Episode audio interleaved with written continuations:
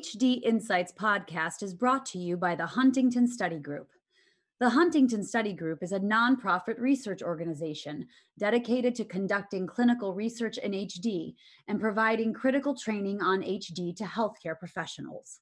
Funding for this podcast is made possible through the generous support of listeners like you and sponsorship grants from organizations like Teva Pharmaceuticals.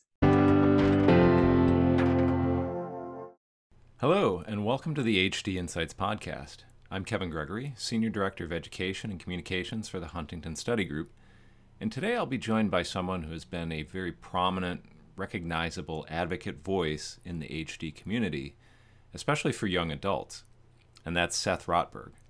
Seth is a patient advocate, community connector, and motivational speaker who is passionate about bringing his personal experience to support the health community. On this episode of the pod, we dive right into that drive and urgency that Seth is putting into his current work with young adults in the HD community, and now with young adults across a wide spectrum of rare and chronic conditions. In 2019, Seth co founded the nonprofit Our Odyssey to provide year round social and emotional support to young adults impacted by a rare or chronic condition. He has a master's in nonprofit management from DePaul and currently resides in Cambridge, Massachusetts. Professionally, he works as the patient leader recruitment manager at WeGo Health. So without further delay, here's my conversation with Seth Rotberg.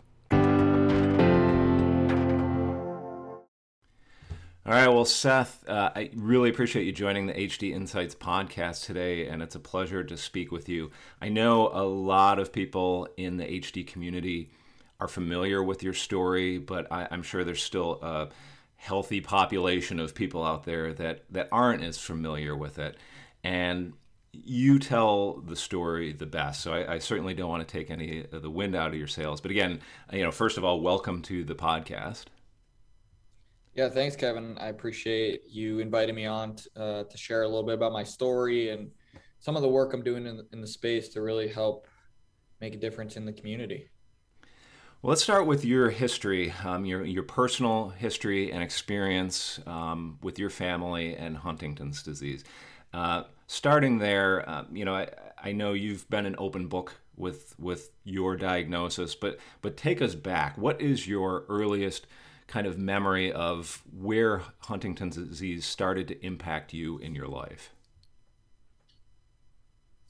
So I, I think it it started probably in, in 2005 when I was 15 years old. And you know, I did that math right. Yeah, I did the math right. and that's when my mom was first diagnosed with Huntington's disease. But I think the the prior, you know, few years leading up to that, we knew something was off with her. We just didn't know what it was. And not just with Huntington's disease, but with a lot of rare diseases, there tends to be a misdiagnosis, can be five to seven years, even longer. And we were noticing that my mom had those, you know, drunk like movements, the slurred speech, and she had the mood swings where one minute her and I are talking, the next you know, we're in an argument or she's upset about something, and then, you know, snap of the finger and everything's fine again. And at the time, the doctors said, oh, maybe she just, you know, has mood swings or bipolar disorder or major depression. But that didn't explain, you know, those those wobbly movements. And so it actually took like a, a small family intervention. I remember, you know, again, being 15 at the time or around that age and my my older sister was off to college, so it was my dad and I. My mom's getting worse. We're running out of options. So my dad, myself, my two aunts, my uncle, uh, one night sat her down and said, you know, we have two options right here. One is that we have to check my mom into a mental facility to get more tests done and figure out what's going on. Or two, my dad and I were going to leave because, you know, when when you live with a parent with Huntington's disease, it, it can take a toll not just on the person with it, but the family too. And that's why I always believe it's a family diagnosis because it does impact everyone. Uh, she wasn't happy with those choices, of course, but she was willing to go to the mental facility. And that's when they ran a bunch of tests. And determined, oh, she has Huntington's disease and was the first in our family. So of course that's new to us because we know it's that there's usually family history. So my mom's one of four. Uh, the three other her three other uh, brothers and sisters got tested, all tested negative. Uh, we figured out it was her dad who had it, but we think he might have been in that gray area, which I know it gets a little confusing, but essentially he may have not had it, um, but that he could still pass it down. So kind of the CAG repeat um, that doesn't show that you have HD, but that you know your kids could still be at risk. That's just our guess because according to my family, you know, he wasn't showing symptoms and he was perfectly fine. Um, and so that's where it kind of all started was 15 year old me trying to learn about it, going to Google, which we know never really helps. You know, it, it does help in some sense because you learn about it, but it's also quite scary when when I saw all the symptoms and saw that everything my mom was dealing with lined up with this disease and that the average lifespan is 10 to 20 years and there's no cure. Um, I think the, the challenge was not only trying to come to accept this as a part of my life for the rest of my life, but at the same time trying to fit in with my peers in, in high school, which, you know, it's always a tough time to try to fit in. And then I have a mom who is sick and I'm like, people aren't going to understand it. So I was embarrassed being out in public with her or having friends over. And so it was just very challenging for me. And it wasn't until, you know, a few years later where that's when I decided to learn more about it. And then five years after learning about it, went through genetic testing at the age of 20 and found out that I also tested positive for it.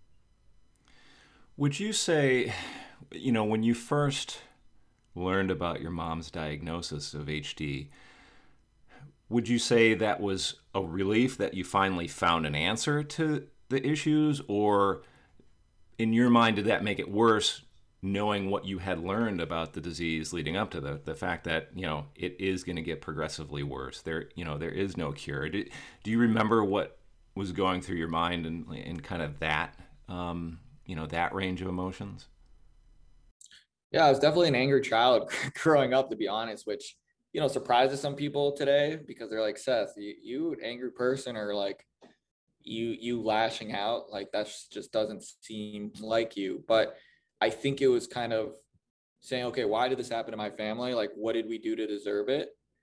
And then kind of like, yeah, how, how do you deal with it? Um, I, I was in so much denial about it and I just didn't want it to impact my life. So I was trying to, you know, still be a, a typical high school kid, you know, playing sports, hanging out with friends. You know, I ended up picking up some, a few jobs, staying after school just to kind of stay away from the house and it wasn't because of my mom i think it was just because of trying to accept this disease that's going to take over her and her life and it's going to change my, my family's life. I think that was the challenging part. It was a relief to know what was going on because again the other option was that my dad and i were going to leave and you know i feel like i would have a lot more guilt if we ended up leaving and finding out later that she had it saying wow we, we could have done something. And so yeah, I was definitely, you know, just quite upset about it uh, and, and, angry about it just because I, I just didn't want to accept it. And I guess you could say I was going through that grief and loss stage, right? I was in, in the, you know, angry part of it and being in, the, in denial. And then I, I don't know really what hit me in college that made me be like, oh, wow, actually I'm at risk. Um, I think it, one part of it had to do with my biology class junior in high school. And doing those Punnett squares and you know uh, talking to my teacher about it and you know what I was taught it was not the right thing, which was you know the the father usually has the dominant genes, and so because of that I'm, I'm in the clear, and that's of course not how it works. And so when I realized that, I was like, oh wow, I'm at risk, and I could end up like my mom one day. So w- what do I do now? And that's when I decided I want to get more involved. I want to host a fundraiser.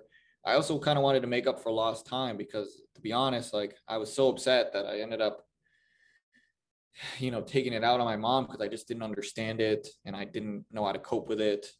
And, and so it, it was a challenge. And I think the guilty side of me is saying, how, how do I not fix the past, but how do I kind of help improve it for today and for tomorrow? How did that, uh, once you learned that that your mother had Huntington's disease, how did that change your role as a caregiver? Like now, you know, obviously you now had access to maybe different professionals um, or different tactics or approach. Um, whereas before you're kind of managing the issues, like you said, and it was getting to the point where you know you and, and your dad were um, thinking about leaving what was the shift then like and, and how does that you know relate to some of the, the work that you're doing now um, you know with youth that are going through some of those similar transitions yeah so i, I think you know a, a couple things is you know my dad being the main caregiver and he was there through the whole time you know through the good parts and not so good parts. And you know my my hat goes off to him because you know seeing that and him you know when i was growing up you know him being like a role model to me uh, made me realize how important life is and how you need to just appreciate the little things. And i think you know my sister would help of course help out when she came back uh, from arizona um, but you know when i was in high school and that was kind of the the meat of things like when it was started to get really tough i would have to take her out for errands i would have to take on more responsibility at home and so it felt like I was growing up a lot faster than my peers. And so even though I'm 30 now, I feel like I have such an old soul because I had to grow up a lot faster. And I've talked with a lot of people in, in the HD community and just who deal with any rare or chronic condition or even just any adversity. You grow up a lot faster and you just appreciate life and you understand, you know, what you need to do for yourself, but also the people you care about and you, and you love. Um, so my caregiving role, like it was just kind of helping out my dad or my sister with my with my mom and and whatnot. But um, I think what changed is when I tested myself. You know, I, it got a lot tougher for me mentally because when you see your your loved one go through it and you say, "Wow, that could be me," it, it gets quite scary. And what I mean by that is, so my mom um, she passed away six years ago. She was 60 years old. She ended up in a nursing facility. And I remember, like, you know, my sister would come home usually during the summers because she was a teacher. And she was like, Why aren't you going to visit mom more? Like, why aren't you going? And I just was like, oh, I don't want to. But deep down inside, it was because I feared seeing her and seeing myself in her being like, this is tough, right? Especially towards the end of it you know, it kind of made me realize, wow, this this could be me one day unless I do something about it, unless I take action. And that's kind of what stemmed me to get more involved in the HD community. Um, you know, one, you know, at first getting involved with HDSA, eventually getting on the board for HDO, and now, you know, to this day, really working with, you know, early stage biotech companies that have a focus in, in HD or just trying to figure out, you know, how do we advance research through my own story and the story of many others who are either A, at risk and are deciding to test, uh, B, like me, or pre-symptomatic, um, but have tested positive, or maybe are even early, you know, early symptoms. And what I mean by that is maybe they have the cognitive and psychiatric piece of it, but not the motor symptoms yet. And how do we how do we get their voices heard when it comes to to research? Yeah, you know, I, am curious too. So you you went through all of this, and then um, you know you ultimately came to the decision for yourself to get the genetic testing at at what I you know what I think uh, or consider you know fairly early age at the age of 20, um, which is you know a period in most people's lives where they feel invincible. You know, you you're at that college age. Nothing's going to bother me. And you talked about it a little bit where um, it's kind of maybe the less I know, the better I am. You know, the ignorance is bliss kind of approach. Um, talk about what really, you know, finally prompted you to make that decision for yourself, and and how you kind of carry that message forward. You know, obviously the the choice to get tested is an individual one, and there, you know, there are people that should be involved in that, but for you specifically the process you went through to get to that decision point and then you know how you communicate that to, to youth today you're absolutely right in that genetic testing is, is such a personal decision and it shouldn't be based off of anyone else except for your own uh, decision. But what I would say is making sure you have the right resources and support when figuring out if, if you have Huntington's disease or any other kind of genetic condition. Uh, I, I know, you know, with kind of just some stats that I think it's about only 10 to 15% of people who are at risk for Huntington's disease actually decide to go through testing. And I understand that part because they're like, there's no treatment, there's no cure. What, why do it? For me, it was kind of like I wanted to know my future. I wanted to know what the future in, in, entailed and you know how can i use that to my i guess advantage of preparing for life with or without hd i, I think what was going through my head was really as i dive deeper into understanding hd when i was in college seeing kind of the list of symptoms and then resembling i guess my my mom in some ways whether it was dropping a phone forgetting an earlier conversation it was very easy for me to just say, oh, is this HD or not? Is this HD or not? And I kept thinking about that where it was just mentally draining. And I, I wanted to know so I didn't have to worry about about it anymore. I mean, at, at the end of the day, like it most likely wasn't HD, but in my mind, it was like, oh, it could be. Um, it was probably just me being a typical college student and not realizing that. But what I decided to do, and I, I I share this uh, in a TEDx talk that I did in, in 2018 is that, you know, I went in pretty much by myself. I got a referral from my primary care physician to a neurologist. Uh, went in, talked to him about the family history. Two, two weeks later, went back, and that's when he told me I tested positive.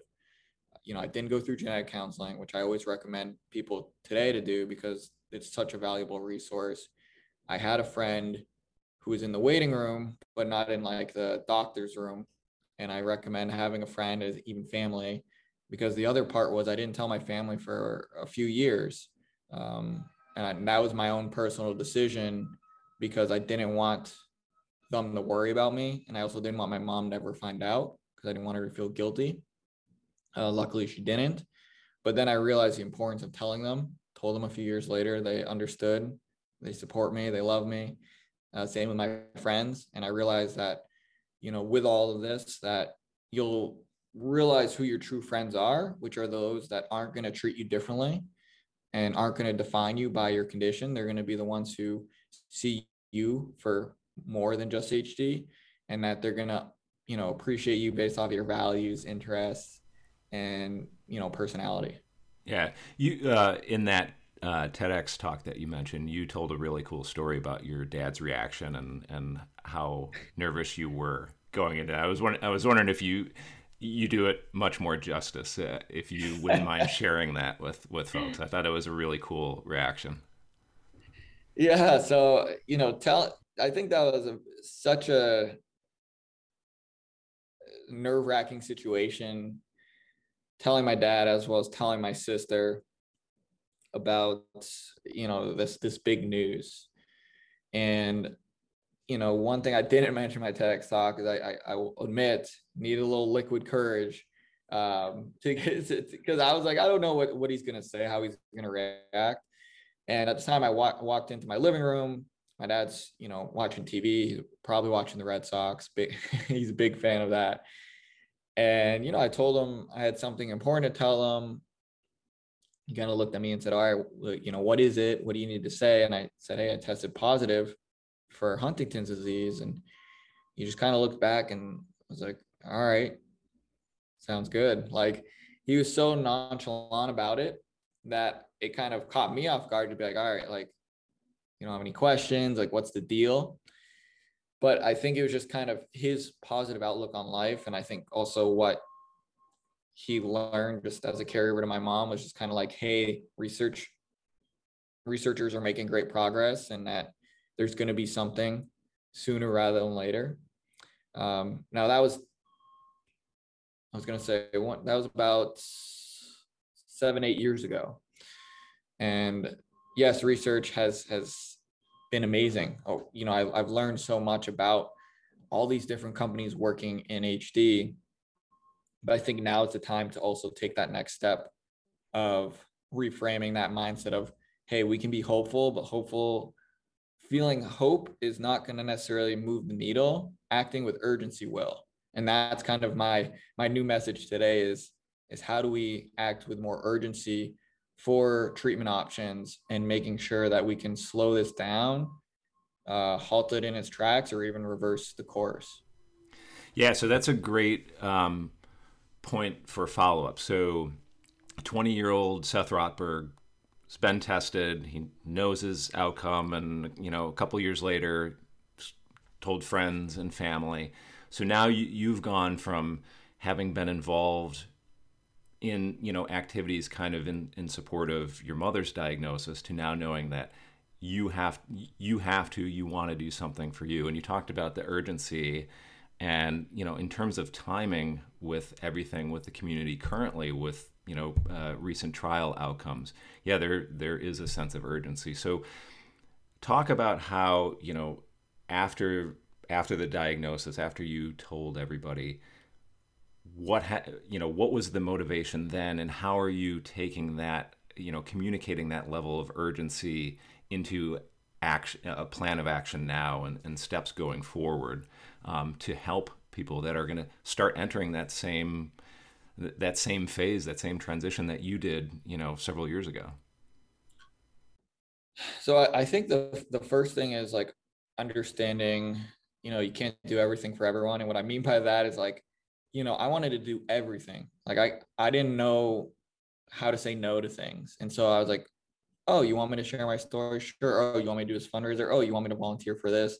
I was saying yes to everything because I just wanted to help everyone. And I realized at the end of the day, if I can't help myself first, it's going to be tough to help others. And so that was like one of the biggest kind of lessons I've learned even more recently is, you know, one, it's okay to say no. And two, like focus on a few things versus trying to do a hundred things that are kind of at a lower level. And so, you know, once I was more open with it, I think I really focused to trying to support more young people. That's why I joined the board for the Huntington's Disease Youth Organization was because I didn't want anyone to go through the similar experience as myself. I knew that they had a lot of uh, great resources and educational content, and I wanted to make sure people were aware of that and also just the idea of connecting with another young adult is very different than connecting with an older caregiver or an older person living with HD. And I remember the first person I met was right before I went through testing when I was in college. You know, someone who lived down the hall said her friend was coming, that her mom has HD.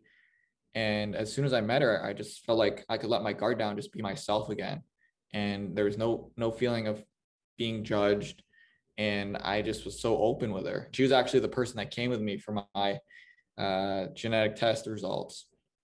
And you know, I think that's something that I'm still passionate about is making sure young people are aware of, you know, they're not alone in this. There's a lot of other people uh, going through whether they're at risk, they tested positive, even tested negative. You know, I have some some good friends who have tested negative, and um, I tell them, "Hey, I appreciate you that you are still involved in this community because you know, I, I get with some people, they test negative, they're like, all right, I'm, I'm out of this. Like, I don't need to worry about it anymore. But then I'm kind of like, well, what about me? And what about everyone else that you built a relationship with that are still dealing with this? And so, like, I, you know, I do have a good amount of friends who have tested negative and are still fighting by my side or for me or and for their loved ones and for their friends. And I, I appreciate that um, a lot because we need as many people to continue to advocate. Um, but to kind of shift over to the research side of things, you know, I think one thing I, I, I've been continuing to learn about is that someone like myself doesn't qualify for any of these trials. Um, and I, am talking more, you know, interventional trials where it's taking a treatment or not. Uh, you know, of course, I I do participate in Enroll HD and any other trials that are more observational, but part of me thinks you know, if I'm considered pre-symptomatic, but the goal is to stop the, you know, condition in its tracks or slow it down, then I need to be in some capacity involved in these trials. And the reason I say that is because we know right now to be diagnosed with HD, it's uh, mainly due to motor symptoms. But we've also learned more recently that you can see changes in the brain and cog, you know, the cognitive symptoms 15 to 20 years ahead of time. So it's it's someone like me who's 30 now and say, okay, I might start developing motor symptoms in my early 40s, similar to my mom.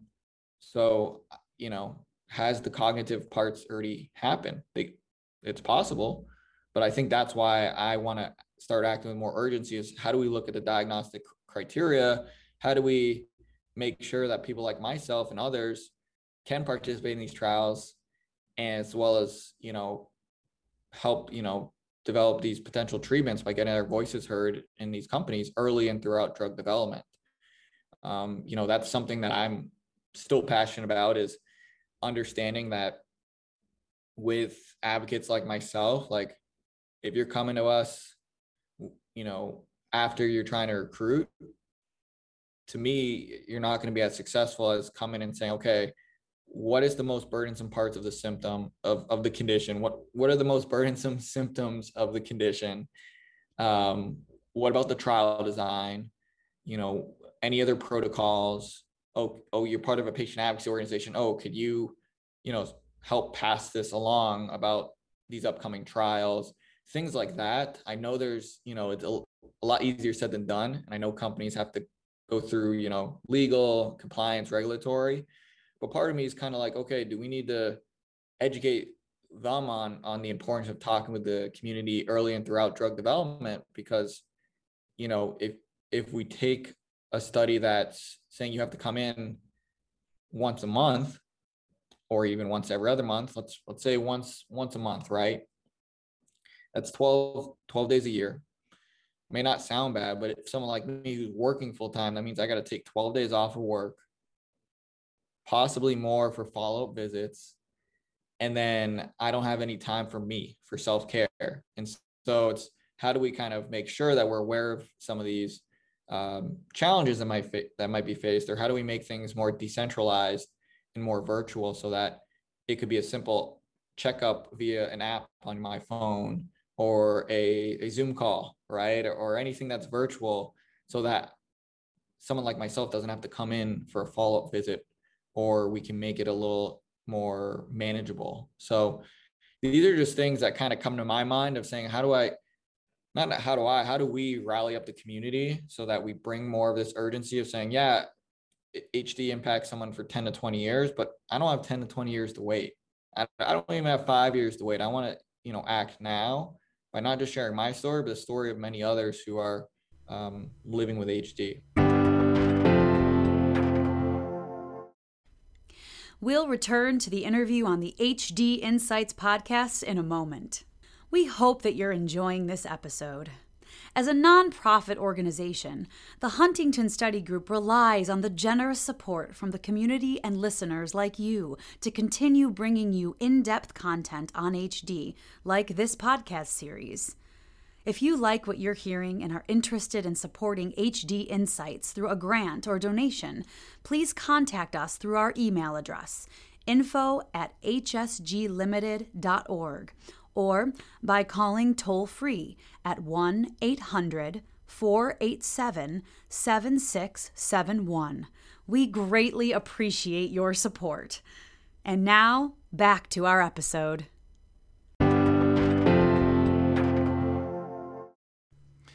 So, and these are really fantastic points. Um, I absolutely agree with that. Uh, in your role in advocacy, the, the, work that you have have done or and are currently doing, have you had conversations with with industry? And and what what types of you know obstacles have you encountered or potential successes have have you found so far in, in you know um, getting them to understand the potential for getting you know pre-symptomatic patients involved in these studies or you know understanding the you know the time commitment like you said if it's a monthly visit it doesn't sound like a whole lot maybe to you know somebody managing the books but you know depending on your location or your job situation like you said that's uh, an additional 12 days off a year that um, you know you may only get you may only get 18 days a, a, year to take off. And you know if 12 of those are for study visits, you essentially only have another week to enjoy, you know, your own personal vacation. Exactly. You know, I, I think with with industry, right? Um, some of them get it, some of them don't. Um, and that's not to knock off any of them. That's just kind of what I've seen over the last, you know, even just the last few years. And what I mean by that is like those who are bringing in the community perspective and the right people, um, they understand it, whether they're doing focus groups, advisory boards. You know, some of them are doing market research, but then it's like, are you getting the right audience to answer your questions, right? My, I've seen a lot of even these surveys that go out and I'm like, oh, maybe I'll help out, right? But then it says, are you diagnosed? And technically, I'm not. So I'm like, do I fit the criteria or not? And then if I do say, yeah, I'm diagnosed, they say, well, what are your symptoms? Well, I don't have symptoms. But that doesn't mean my my voice isn't important because one day I might be taking that treatment. So you need to understand my perspectives or people like myself. So it, I think when it comes to that, it's you know that's the whole goal for these patient advocacy professionals within industry to build these relationships, not just with the nonprofits, but I think this there's a whole new market of like patient advocates or patient influencers. Um, you know, if someone goes to HDO or HDSA or Help for HD or any of the others, right? You know, that's one thing, but I'm not involved necessarily with any of them. So how do how do I get my story out there? And there's a lot of other people like myself who aren't directly involved with patient advocacy organizations who have a really good insight into the community.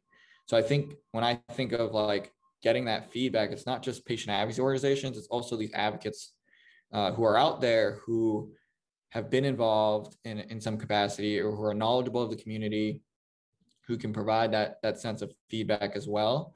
Um, but you know, it, it takes it takes a village, right? It takes all of us to kind of uh, work on this together and to really, you know, bridge that gap between the community and the and industry. Uh, when it comes to someone, you know, for me to get involved in these trials, you know, that's something I'm I'm trying to learn about. I'm saying, what are the barriers of having someone who is pre-symptomatic involved? Um, you know, part of it could just be the risk, right? You know, I'm not technically showing symptoms, but part of me is like, well, maybe there needs to be different biomarkers to look at, different endpoints to look at. Maybe there's an experimental endpoint to look at, um, where then you can extend the trial to people like myself who may not fit the first time around, but can fit the second time around.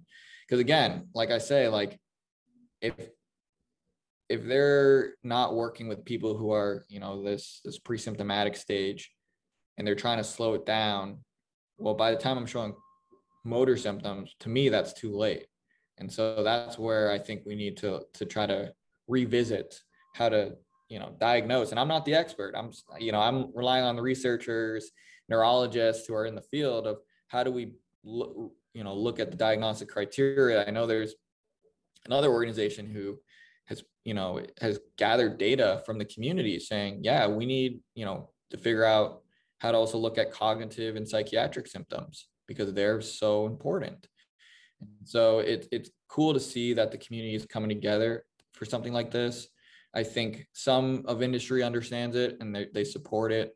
Um, i think we can continue to get the buy-in of other companies to say hey we need to look further into this.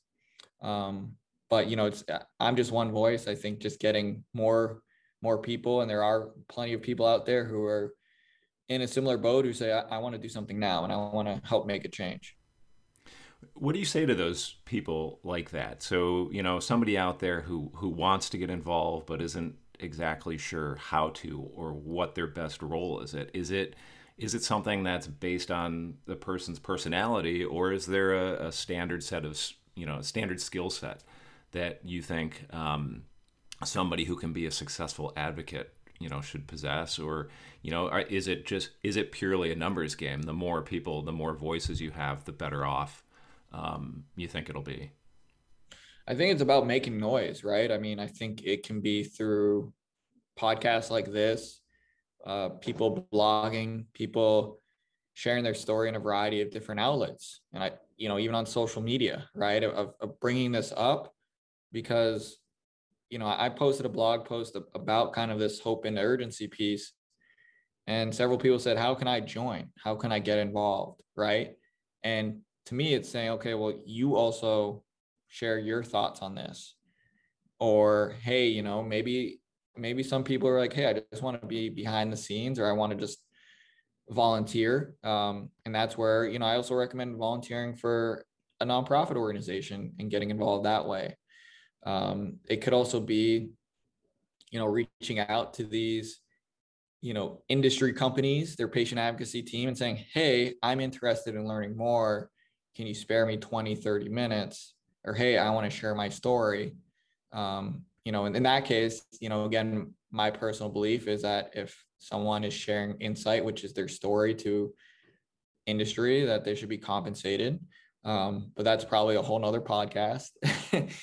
but you know, I, I, think there's plenty of ways to kind of get that message out there. Um, I think going through the patient advocacy organizations, sharing your own personal story, and I've seen it, um, but kind of just continuing to make noise. Um, and I think that's by making also these nonprofits be aware of the challenges so that they can also help fight with us, um, kind of be on the battlefield, I guess, next to us.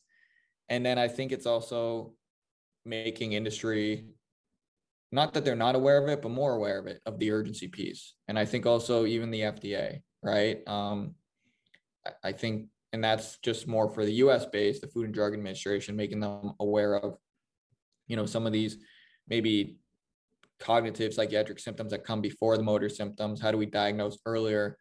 How could we maybe bring them into trials in some capacity, uh, depending on what we're we're aiming for when it comes to treatment options? Yeah, absolutely. I was actually going to ask you if if you felt that there was a you know a, a regulatory aspect that that is potentially a barrier because you know uh, somebody you know who's pre-symptomatic you know it's in the eyes of what the FDA is looking at, it's kind of hard to prove if there's been improvement if if nothing is, has changed. But what you're saying is exactly that. Like I I want to stay pre-symptomatic. You know, I don't want to get into some you know into the symptoms. Um, and and that sounds like that is potentially the challenge too. Yeah, there's definitely a challenge there, and I think it goes back to like the biomarkers. And uh, you know, again, I'm not I started looking more into cognitive biomarkers. I know two that kind of come to mind is the neurofilament light chain, which there was a study on, uh, I believe, last year. And then there's the striatum. Um, and, and I think both of those we need to keep stable, but they can show changes in, in kind of that cognitive piece. I know, you know, with psychiatric symptoms, it can be a little bit more challenging because of how do you evaluate it? How do you uh, differentiated, uh, you know, just having a bad day, right? Versus is this a symptom? And so I think if we can at least start with cognitive, right, that can help um, with just feeling independent, right? That my mom lost her independency. She lost, you know, she had to give up her license. And I think, you know, that can be very challenging on someone to feel like, hey, I don't, I can't be as independent. I have to rely on others, especially when you're not perhaps elderly or you're not in like a nursing facility. Um, so there there is probably a regulatory challenge. I think that's also where uh, you know part of me just thinks when looking at companies and their regulatory or their legal and compliance is you know maybe they need to be in these conversations too. Uh, you know the people I talk to is, is not necessarily them, but maybe they need to be more aware and bought into the community to know, hey, we're not trying to, you know, break the rules. We're just trying to help. And if we are too strict on it, then we're we're going to be too slow in trying to advance research. And so, how do we get our message to them as well, as well as just to any stakeholder who you know has some type of uh, hand in the cookie jar when it comes to the HD community? Absolutely. Um, Seth, I, I, did want to ask you too uh, a little bit about uh, you know you talked about um, working with nonprofits and and the you know the the impact that they can have, and you actually went back to school to get a, a degree in nonprofit management and have kind of taken that to the next step currently. Can you tell us a little bit about what um, you're currently focused on with the with the Our Odyssey?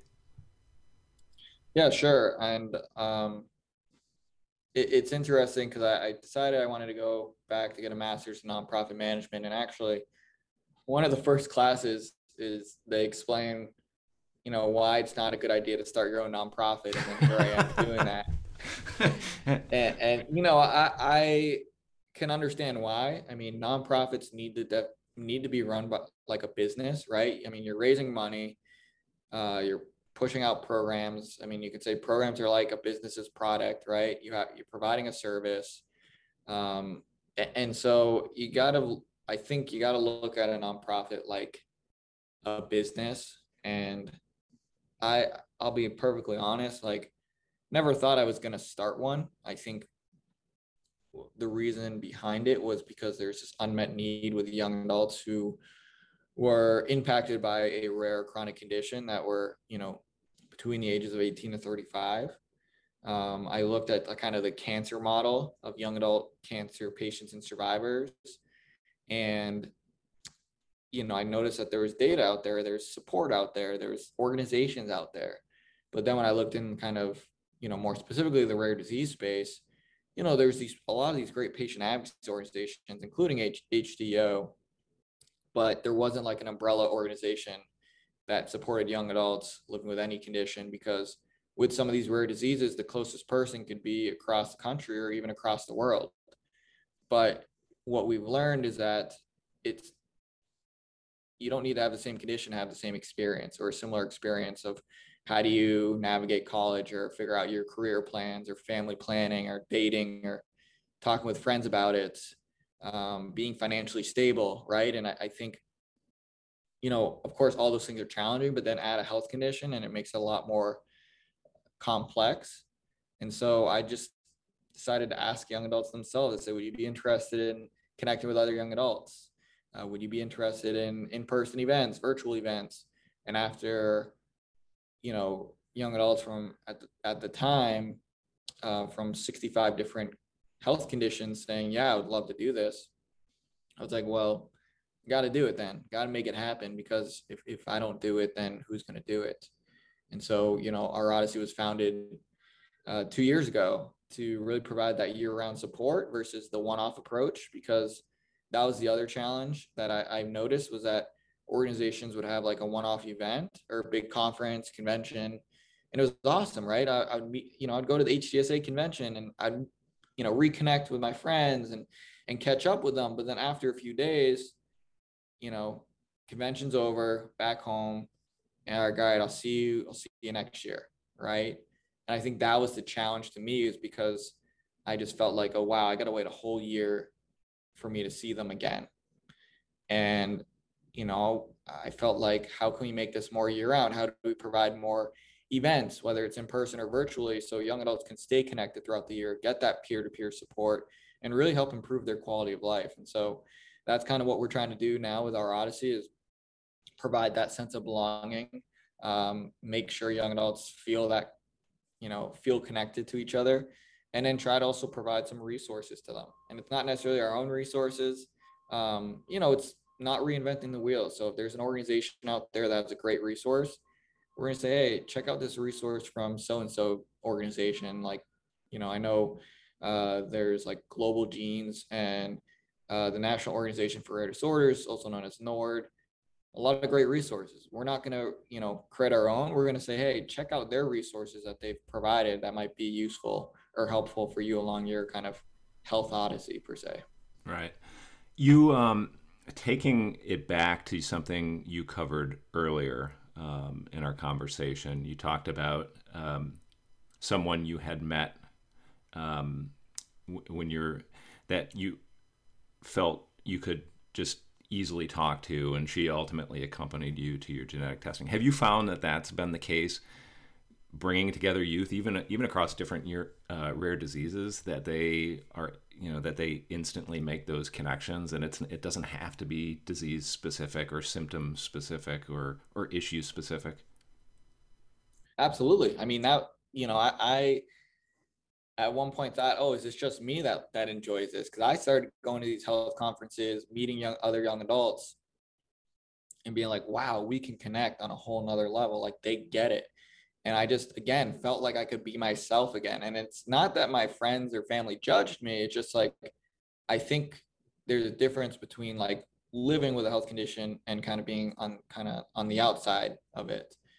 And so when I met all these other young adults, I was like, oh, this is awesome. Like, you know, they're all really cool um, and uh, easy, easy to talk with and, and connect with. And, you know, when I saw that they were connecting with each other, I was like, okay, there, there's something here that is bigger than just me. It's not just me who, who enjoys these social connections. It's a lot of other young adults. And I think the big thing is that I learned is never assume what's best for them, right? Your your community or whoever your target audience is or your, that you're trying to support, simply just ask them. Say, hey, are you interested in this? Or hey, we're gonna put out a quick survey and see um, you know, if what we're thinking is good for the community is similar to what the community thinks too. Now, again, it goes back to you can't please everyone, right? Especially with some of these larger organizations who can only do so much and and i i've already learned that right? I mean some people have individual needs that we just can't support and we explain that to them. We say hey, like you know we're a small organization. I, I do this full time as a volunteer. We have one part-time staff member. Um, we have a lot of great volunteers and board members but again we can only do so much as a small organization. And so we try to remind not just our community about that but ourselves too of managing those expectations and understanding like you know let's start small and grow from there but let's do it strategically as well you have um, you have a motto that you live by, and as I understand, and I've seen the picture, you have a tattoo of it uh, on your back. Uh, you, want to? Can you share the the origin of that and and and how it drives what you're doing now and and how it kind of permeates you know what you're doing uh, in the community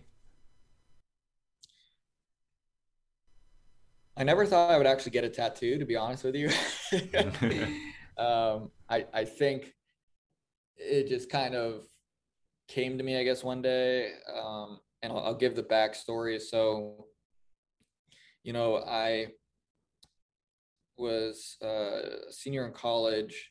It was the, the day before my last semester when uh, a good friend of mine, Jake, uh, unexpectedly passed away. And it was very challenging because I, I think that was the first time where like I lost a, a friend that was around my age, especially when it was again the unknown. And no one likes the unknowns, right? I, that's why I went through. That's honestly one of the reasons why I went through genetic testing. I mean, you think about with COVID, right? There's so many unknowns. It gives people anxiety. It gives people mixed feelings. There's just unknowns of of this, you know, unfortunate circumstance. And, you know, I didn't know Jake too too long to be perfectly honest. I only met him the year before, but I felt like our, you know, friendship seemed a lot longer because we just understood each other. And he was always kind of living in the moment and enjoying just life and living life to the fullest. And there's the, the quote that you referenced that's uh, a tattoo on my back.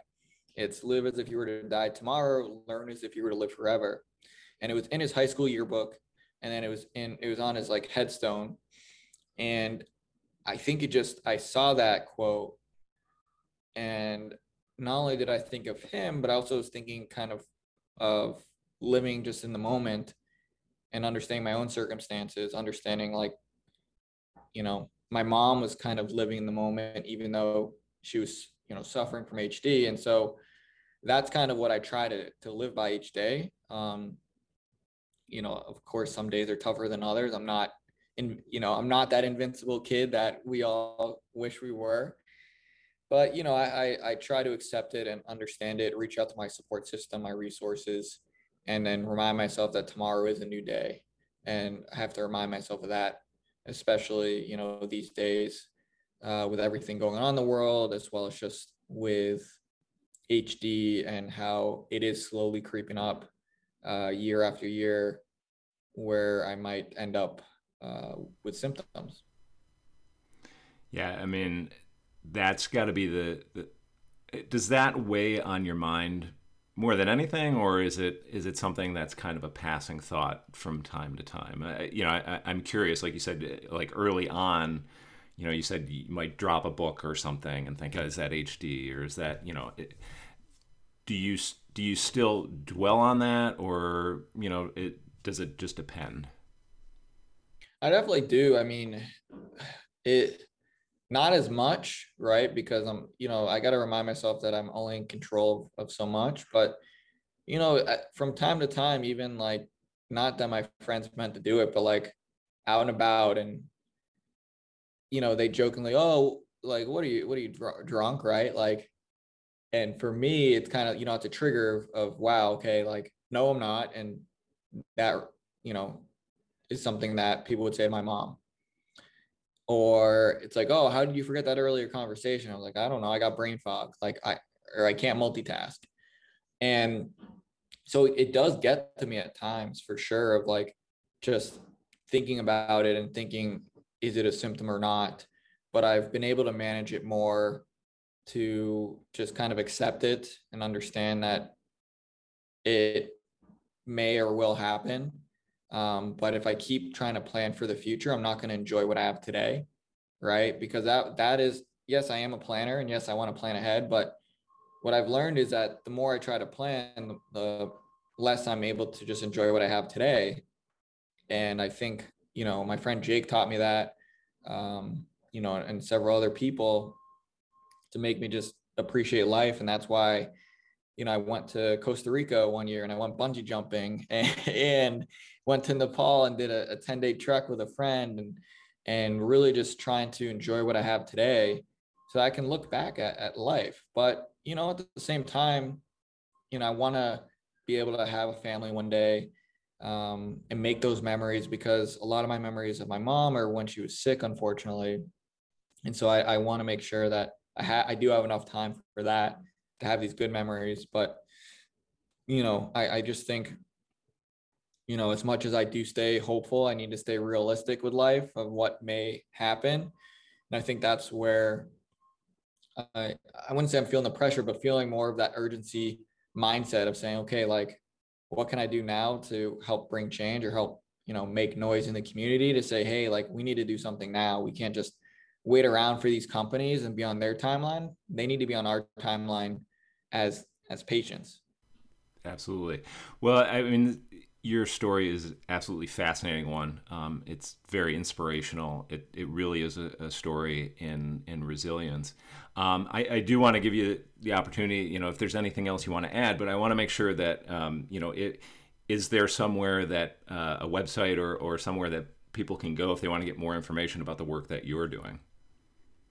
Yeah, so I, I think there's not not too many websites, but but they can go to my own personal website, which is just sethrotberg.com. There's no H in my last name, so think of it as Rot and then Berg.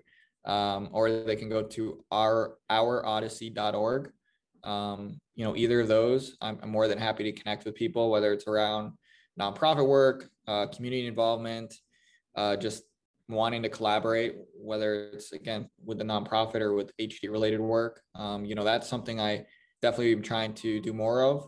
And it's not just with the community. I want to collaborate with any stakeholder involved in HD, uh, neurologists, social workers, uh, physicians, uh, industry, right? Like whoever, you know, researchers, right? Whoever wants to really help uh, take this initiative with me, as well as, you know, many others. Let's, let's do it now. Let's not wait for another five years because again, I think we need to start acting now. And uh, you know, honestly, I, I look at two different communities who who are starting to who have, who have made noise or are starting to make no, more noise. One is is the AIDS community, right, with the AIDS epidemic back in the 80s, right? They they they pushed the agenda and they said, hey, we need to do something now, right? And they were able to make it happen. And now the ALS community, I feel like, is doing very similar work where they're saying, hey, we we can't wait around. Like we need to make things happen.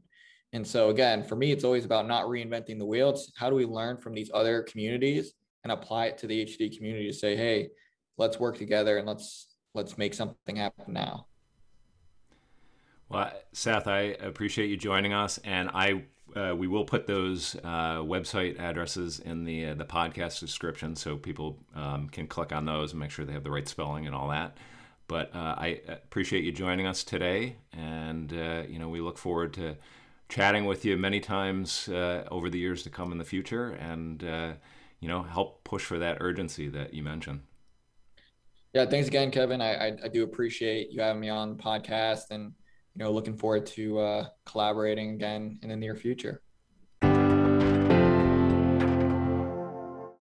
Wow. Uh, what a great and interesting time I had listening to Seth on this episode talk about his personal experience with his mother's Huntington's disease, his decision to undergo genetic testing, and how both have shaped him over the years, and the urgency that he's pushing for on behalf of the HD community because of that. As I mentioned, the full websites that Seth referred to, ourodyssey.org and sethrotberg.com, are included in the podcast episode description for you to click on to learn more or to get involved with Seth and his work. Until next time, thank you for listening to the HD Insights podcast. Stay safe, be well, and take care of one another. We hope you enjoyed this edition of the HD Insights podcast. Remember to subscribe to this podcast to make sure you automatically get the latest episodes to your device. Please rate and review this podcast with your feedback so we can continue providing the best possible content. If you are interested in providing financial support for the work needed to produce this content, you can do so by becoming an ongoing sponsor or through a tax deductible donation. To do so, please email us at info at hsglimited.org. That's I N F O at hsglimited.org. Or by calling our toll free number at 1 800 487 7671. Thank you for joining us on the HD Insights podcast from the Huntington Study Group.